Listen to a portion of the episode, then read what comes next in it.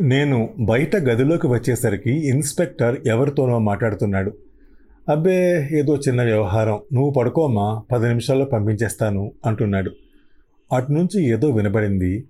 ఇలాంటి కేసులు నేను లక్ష చూశానుగా నిమిషాల్లో సెటిల్ చేస్తాను అంటూ వాదిస్తున్నాడు. అతన్ని డిస్టర్బ్ చేయటం ఇష్టం లేక నేను తిరిగి లోపలికి వెళ్ళాను. ఆ అమ్మాయి తల వంచుకొని కూర్చుని ఉంది దిగులుగా ఒంటరిగా. నాకు జాలేసింది. నెమ్మది మీద చెప్పాలి. తనకు అసలు నిజం. అసలే తల్లి మరణంతో కుంగిపోయి నేనే తన తండ్రి అనుకుని భ్రమపడుతున్న ఈ అమ్మాయికి నేను తండ్రి కానన్న సంగతి అసలు చెప్పవలసిన అవసరం కూడా లేదేమో. మరణించిన ప్రమద్వరికి ఆ మాత్రం సాయపడటం నా కనీస ధర్మం. ఇది చాలా చిన్న సమస్య. నాకు కావాల్సింది గోపీచంద్ నా కొడుకు. అమ్మ తాలూకు సామాన్లు నీ దగ్గరే ఉన్నాయా? అడిగాను. తలూపింది. అదొక్కటే ఆశ. అందులో ఎక్కడైనా గోపీచంద్ తాలూకు ఆచూకీ దొరకచ్చు. మనం వెళ్దామా? అడిగాను. ఎక్కడికి? అంది. తటపటాయించాను. ఇంటికి తీసుకెళ్తే తరల సంగతి నాకు తెలుసు. నానాయాగి చేస్తుంది. నేను చెప్పేది వినిపించుకోదు. విన్నా అర్థం చేసుకోదు. ముఖ్యంగా ప్రమద్వర విషయం తెలిస్తే పిచ్చిదైపోతుంది. అందువల్ల ప్రస్తుతం తనకి ఈ విషయాలన్నీ తెలియకుండా ఉండటమే మంచిది.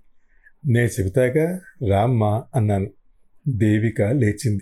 ఇద్దరం ముందు గదిలోకి వచ్చాం. ఆ అమ్మాయి బయట వరండాలోకి నడిచింది. వెనగ్గా మిగిలిపోయిన నన్ను సత్యనారాయణ అడిగాడు.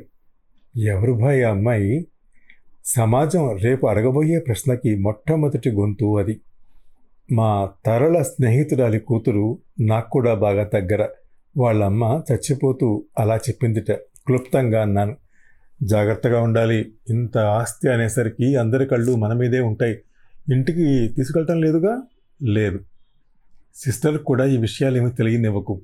లోపాయికారిగా అన్నాడు. తలూపి బయటకు వచ్చాను ఏం చెయ్యాలో నిర్ణయించుకున్నాను. గోపీచంద్ సంగతి తెలిసే వరకు తరలకు కూడా ఈ సంగతి చెప్పటం నాకు ఇష్టం లేదు. ఈ రాత్రికి దేవికని హోటల్లో ఉంచాలని నిర్ణయించుకున్నాను. రేపొద్దున్న ఆ అమ్మాయి బాగా తేరుకున్నాక ప్రమద్వర తాలూకు సామాన్లు ఎక్కడున్నాయో అడగాలి.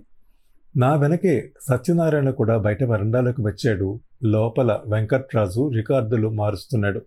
బహుశా రైడింగ్లో దొరికిన వాళ్ళలో ఒక పేరు కొట్టేస్తున్నాడేమో. నేను దేవికను తీసుకుని నా కారు వైపు సందులోకి వెళ్తూ ఉండగా దూరం నుంచి మరో కారు పోలీస్ స్టేషన్ వైపు సందులోకి తిరిగి ఆ వెలుగు మా మీద పడింది. ఏదో స్టాండర్డ్ కారులా ఉంది. అంతలో దాని లైట్లు ఆరిపోయాయి. మరో రెండు అడుగులు వేసేసరికి ఈసారి కుడివైపు నుంచి మరొక జీపు వచ్చి వీధి మొదట్లో ఆగింది. దాని లైట్లు కూడా ఆరిపోయాయి. రాత్రి మూడున్నరకి కాస్త అటు ఇటు అయి ఉంటుంది. రెండు వైపుల నుంచి ఇలా లైట్లు పడటం చూసి ఇన్స్పెక్టర్ మొహం చిట్లిస్తున్నట్టు నటిస్తూ ఏ నక్సలైట్ నాయాళ్ళైనా యుద్ధానికి వచ్చారా ఏమిటి? అన్నాడు. జోకులు ఆస్వాదించే స్థితిలో లేను నేను. దేవికతో సహా వచ్చి కారులో కూర్చున్నాను. కారు కదిలింది. దూరంగా పోలీస్ స్టేషన్ దగ్గర ఆగిన కారు నా వెనకే వస్తుంది కానీ దాని గురించి అంతగా పట్టించుకోలేదు. ఏదో స్టాండర్డ్లో ఉంది. హోటల్లో దేవికను దింపాను. కేరాఫ్ అని అడ్రస్ ఉన్న చోట నా పేరే రాశాను. ఇక నుంచి ఈ అమ్మాయి సంరక్షణ భారం నేనే వహించబోతున్నాను. ప్రమద్వర కూతురు ఈ అమ్మాయి. ఆ ఒక్కటి చాలు. ఆ అమ్మాయి నా నుంచి సర్వం పొందటానికి అర్ధరాత్రి లగేజీ లేకుండా వచ్చిన మమ్మల్ని చూసి రిసెప్షన్లో మనిషి ఆశ్చర్యపోయినా వచ్చింది తరళ ఫెర్టిలైజర్స్ ఎండి అని తెలుసుకుని నమ్రతగా గది నెంబర్ చెప్పాడు. ఈ రాత్రికి దేనికని డిస్టర్బ్ చేయదలుచుకోలేదు. ఆ అమ్మాయి సామాన్లు ఇంకా అక్కడే ఉండి ఉంటాయి. గోపీచంద్ ఆచూకీ గురించి చనిపోతూ ప్రమద్వర ఒక ఉత్తరమైనా వ్రాసిపెట్టి ఉంటుందని నాకెందుకో బలంగా అనిపిస్తోంది. రేపొద్దున్నే వస్తాను భయపడకుండా పడుకో అన్నాను. పోలీసులు భయంగా అంది. పోలీసుల ఇక ఎవరు నీ గురించి కన్నెత్తి కూడా చూడరు అన్నాను. వచ్చేస్తుంటే నాన్నగారు అంది. ఆగాను. చాలాసేపు తెరపటాయించి థ్యాంక్స్ నాన్నగారు నేను చాలా భయపడ్డాను అంది. నేను తలూపి ఇంకేం ఆలోచించకు అని వచ్చేసాను నా మనసంతా కలిచి వేసినట్టుంది ప్రమద్వర మాటి మాటికి గుర్తొస్తోంది. ఎంత దారిద్ర్యం అనుభవించి ప్రాణాలు పోగొట్టుకుందో కేవలం నా కోసం. రోమియో జూలియట్ల మధ్య లైలా మజ్నుల మధ్య శారీరక సంబంధం ఉందో లేదో నాకు తెలియదు కానీ మా మధ్య దైవ సాక్షిగా అలాంటి సంబంధం ఏమీ లేదు. అయినా మా ప్రేమ అంతకన్నా తక్కువదేమీ కాదు. ప్రేమించిన ప్రతి వాళ్ళు అలా అనుకుంటూ ఉండొచ్చు కానీ ప్రేమలో ఎప్పుడూ మేము హద్దులు దాటలేదు. అన్నీ పెళ్ళి రోజు కోసం దాచుకున్నాం. కానీ విధి అంత కర్కశంగా మమ్మల్ని విడదీస్తుందనుకోలేదు. ఆ విధి నా భార్య అయిన తరల రూపంలో రావడం అన్నిటికన్నా దురదృష్టకరం. ఇంటికి వస్తున్నంతసేపు నా ఆలోచనలు నా కొడుకు చుట్టూనే తిరుగుతూ ఉన్నాయి. వాడికి ఇరవై రెండేళ్ళు ఉంటాయి ఈ పాటికి ప్రబంధలా ఉండి ఉంటాడా? లేదు ప్రమద్వర పెంపకంలో ఇంకా దృఢంగా ఇంకా తిరుగుతేటలతో ఇంకా పెద్ద పొజిషన్లో. ఏ పడవ గెలిచింది? ఏ పడవ గెలిచింది? ప్రబంధ గోపీచంద. గోదావరి ఒడ్డున తరళ ప్రమద్వర వెన్నెల్లో నిలబడి నీళ్ళలోకి పడవలు వదిలేవారు. నేను జడ్జిని. ఎప్పుడు తరళనే గెలిపించేవాణ్ణి. తరళ పెంకితనం మా ఇద్దరికీ తెలుసు. ఓడిపోతే సహించేది కాదు. కార్తీక పౌర్ణమి రోజు వెన్నెల్లో గోదావరిలో ఇద్దరూ దీపాలు వదిలిన రోజు చూపుడు వేలు గోటితో ప్రమద్వర వదిలే దీపపు ఆకుకి రంధ్రం చేసి ఏమీ ఎరగనట్టు ఊరుకుంది. నాకు బాగా జ్ఞాపకం. నాలుగు గజాలు వెళ్ళగానే ప్రమద్వర వదిలిన దీపం మునిగిపోయింది. తరల చిన్నపిల్లల చప్పట్లు కొట్టి నేనే గెలిచాను నేనే గెలిచాను అంటూ అరవసాగింది. కార్తీక పౌర్ణమి రోజు ఎవరి దీపం ఎక్కువ దూరం వెళ్తే వారి అదృష్టం అంత బాగుంటుందట. నాకు తరల మీద కోపం రాలేదు. అసహ్యం వేసింది. ప్రమద్వర మాత్రం నవ్వుతూ చూసింది. ఒసే తరల నా జాతకం కన్నా నీది బాగుంటుంది అని చెప్పడానికి ఈ వెన్నెల్లో గోదావరి వదిలే దీపాలు కావాలా? అది ఎలాగూ బాగానే ఉంటుంది అంది. ఆ తర్వాత కలుసుకున్నప్పుడు చెప్పాను. ఆ రాక్షసి దీపం కింద ఆకుకి రంధ్రం చేసింది ప్రమద అని. ఆమె నవ్వి నాకు తెలుసు నేను చూశాను అంది క్లుప్తంగా. ఆ నవ్వు భూదేవిని గుర్తుకు తెచ్చింది. అవతల వాళ్ళ పిచ్చితనాన్ని తమ సహనంతో చిరునవ్వుగా మార్చుకోగల వాళ్ళకే వస్తుంది ఆ పోలిక. తరళ నిజంగా జీవితంలో కూడా అలాగే సాధించుకుంది తనకి కావాల్సింది. తన దీపాన్ని తీసుకుని ప్రమద్వర వెళ్ళిపోయింది. కనీసం ఈ పోటీలోనైనా ప్రమద్వర గెలుస్తుంది అనుకున్నాను. ప్రబంధ కన్నా గోపీచంద్ నేను గర్వించే కొడుగ్గా నాకు కనపడతాడు అనుకున్నాను. కానీ ఇదేమిటి? నా ప్రమద్వర జీవితం ఇలా అర్ధాంతరంగా ముగిసిపోయిందా? గోపీచంద్ని వృద్ధిలోకి తీసుకురాలేకపోయిందా? హీనాతిహీనమైన స్థితిలో ప్రాణాలు కోల్పోవలసి వచ్చిందా? ఆలోచనలతో ఇంటికి వచ్చేసరికి తరల ఇంట్లో లేదు. ఎక్కడికి వెళ్ళిందో ఎవరూ చెప్పలేకపోయారు. కారు తీసుకుని వెళ్ళిందని వాచ్మాన్ చెప్పాడు. అప్పుడు గుర్తొచ్చింది మా వెనక కారు సంగతి. తనేనేమో అన్న అనుమానం కలిగింది. అయిపోయింది.